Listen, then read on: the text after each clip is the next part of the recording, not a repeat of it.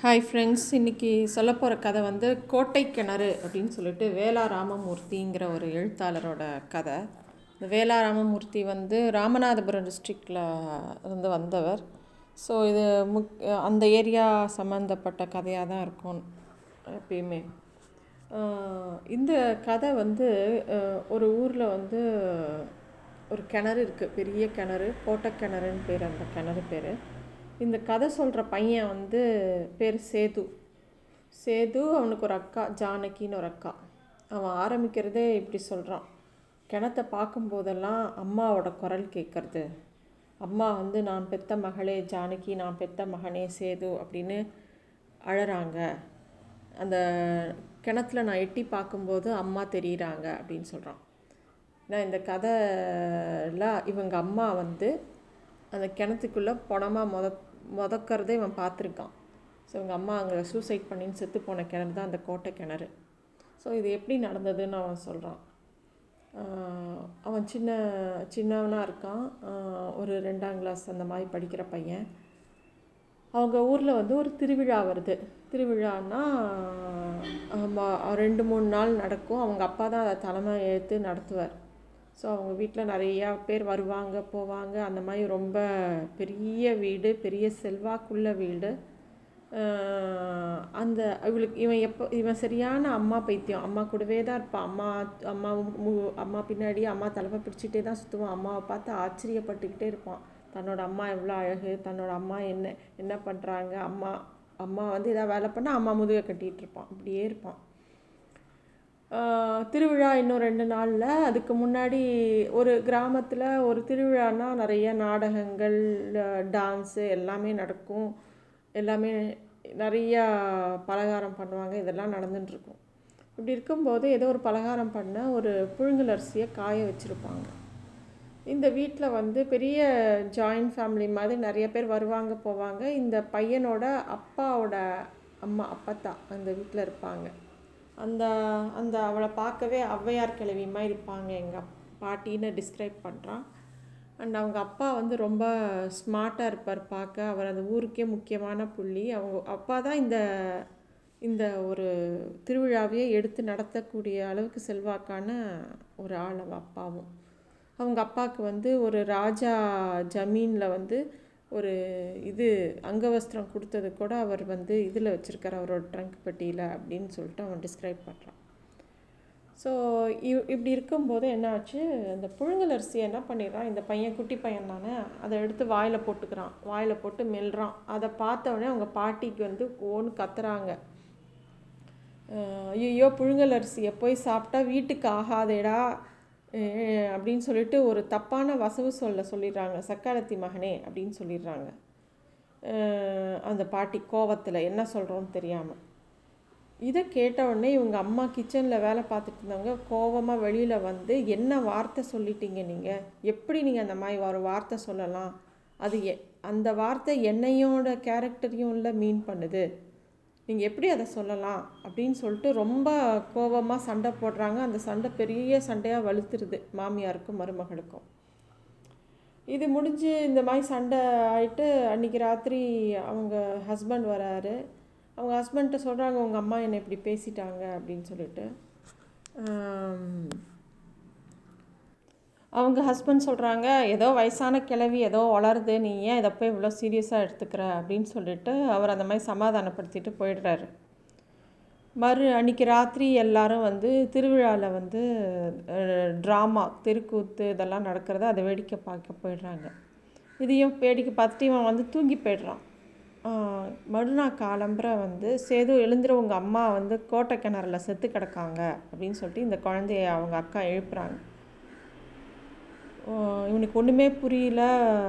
அவன் எப்பயும் அம்மாவோடையே இருக்கிறவன் அம்மா இல்லையா அப்படிங்கிறது அவனுக்கு புரியல. அவங்க எல்லாரும் இவனை தர தரன்னு இழுத்துன்னு போகிறாங்க கோட்டை கிணறுக்கிட்ட. இவன் அந்த கிணத்துல எட்டி பார்த்தா அவங்க அம்மா வந்து ஒரு வெள்ளை துணியில் தன்னை ஃபுல்லாக சுற்றிட்டு அந்த கிணத்துக்குள்ளே முதந்துன்னு இருக்காங்க. எல்லாரும் அவங்கள வெளியில் தூக்க ட்ரை பண்ணுறாங்க அந்த அம்மா வந்து தன்னோட புடவை எங்கேயும் விலகக்கூடாதுன்னு சொல்லிட்டு ரொம்ப கேர்ஃபுல்லாக ஒரு வெள்ளை புடவை ஃபுல்லாக உடம்பு ஃபுல்லாக கட்டி அந்த கே அந்த அவங்க அப்பாவோட அங்கவஸ்திரத்தை வந்து தான் மேலே இறுக்கி சுற்றி அதாவது எக்காலத்துக்கு கொண்டும் கடைசி நிமிஷத்தில் கூட தான் தப்பிச்சிடக்கூடாதுங்கிற எண்ணத்தோட அந்த அம்மா பயங்கர சர்வ ஜாக்கிரதையாக தன்னை ப்ரிப்பேர் பண்ணிட்டு சூசைட் பண்ணிட்டுருக்காங்கங்கிறது தெரியுது அவங்க அப்பா ரொம்ப அழறாரு. அவங்க பாட்டி வந்து பாட்டியும் ரொம்ப அழறாங்க.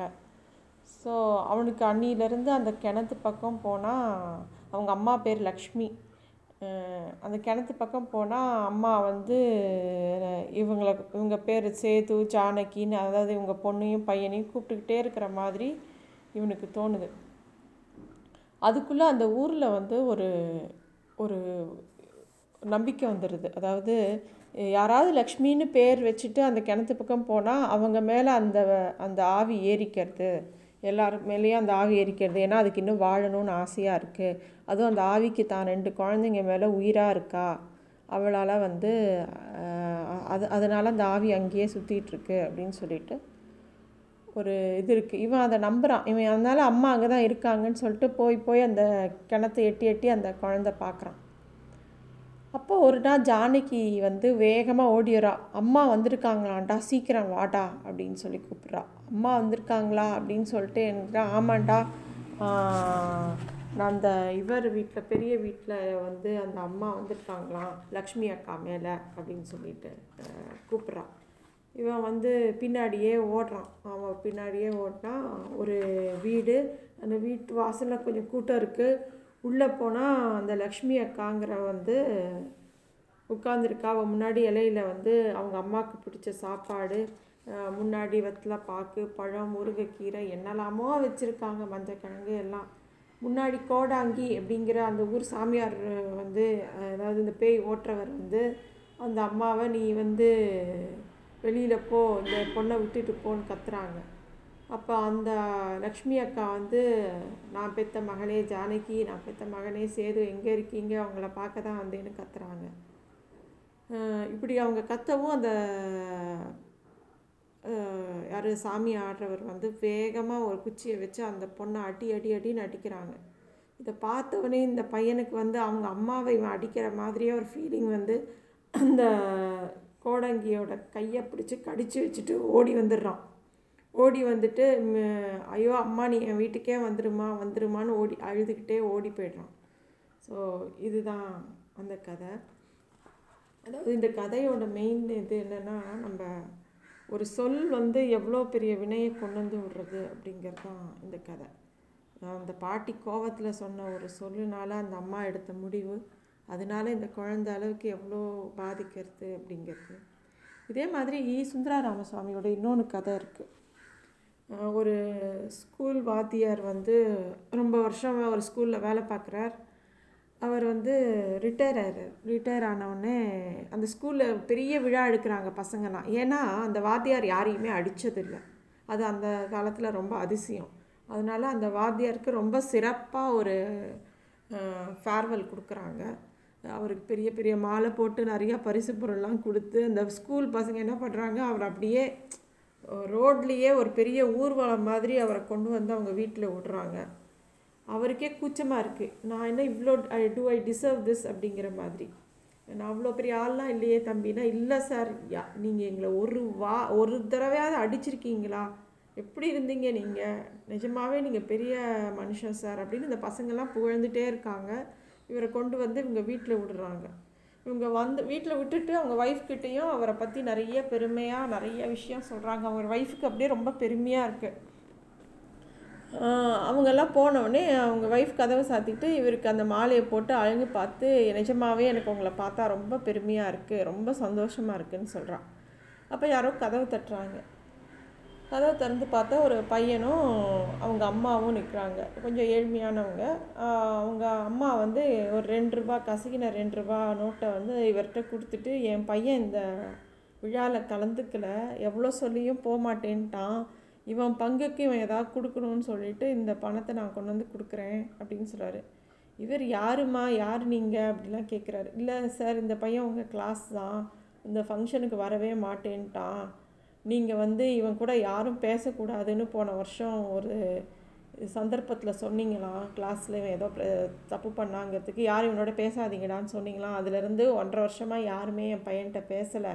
அதனால் அவர் அவன் வந்து இந்த ஃபங்க்ஷனுக்கு போலாம் போடான்னு சொன்னால் கூட நான் அவருக்கு என்ன பிடிக்காது நான் போக மாட்டேன்னு அழுதுட்டு வீட்லேயே இருந்துட்டான்.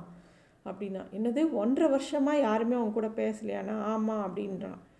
அவன் கூட இன்னொன்று வேறு ஸ்கூல் பையன் யாரோ அப்போ வர்றான் அவன்கிட்ட கேட்குறான் ஏண்டா இவன் உங்கள் கிளாஸ் தானே ஆமாம் சார் நீங்கள் தான் அவன் கூட பேசக்கூடாதுன்னு சொன்னீங்க. அதனால் நாங்கள் யாருமே பேசுறதில்ல. ஒன்றரை வருஷமாக அவன் நம்ம கிளாஸில் தான் இருக்கான். நாங்கள் யாரும் அவன் கூட பேசுறதில்ல சார் நீங்கள் சொன்னதுனால. அப்படின்னு சொல்கிறான் இவர் மனசில் அப்படியே பெரிய இடியே விழுந்த மாதிரி இருக்குது இவ்வளோ வருஷம் நம்ம வந்து ஒரு குழந்தைய அடித்ததில்லை ஒன்றும் பண்ணதில்லைங்கன்னு நம்ம பெருமையாக நினச்சிருந்தோம். அதுக்காக இவ்வளோ பெரிய பாராட்டுகள் எல்லாம் ஏற்றுட்டோம் ஒரு நிமிஷத்தில் ஒரு குழந்தைய போய் ஏதோ ஒரு கோவத்தில் இவங்க கூட பேசாதீங்கடான்னு சொன்னதை எல்லாரும் எடுத்து ஃபாலோ பண்ணிட்டாங்க. இந்த குழந்தை மனசு என்ன பாடுபட்டிருக்கும் அப்படின்னு சொல்லி அப்படியே அவர் இடிஞ்சு போய் அதாவது அத்தனையும் இழந்த மாதிரி அவரும் அவங்க ஒய்ஃபும் அப்படியே பிரமிச்சு போய் நிற்பாங்க இந்த கதையோட டைட்டில் எனக்கு ஞாபகம் இல்லை. ஆனால் இது இதுவும் அந்த மாதிரி ஒரு சொல் நம்ம அவசரப்பட்டு சொல்லக்கூடிய ஒரு சொல் எவ்வளோ பெரிய எஃபெக்ட்ஸ் கொடுக்கறது அப்படிங்கிற கதை தான் இந்த ரெண்டு கதையும். தேங்க்யூ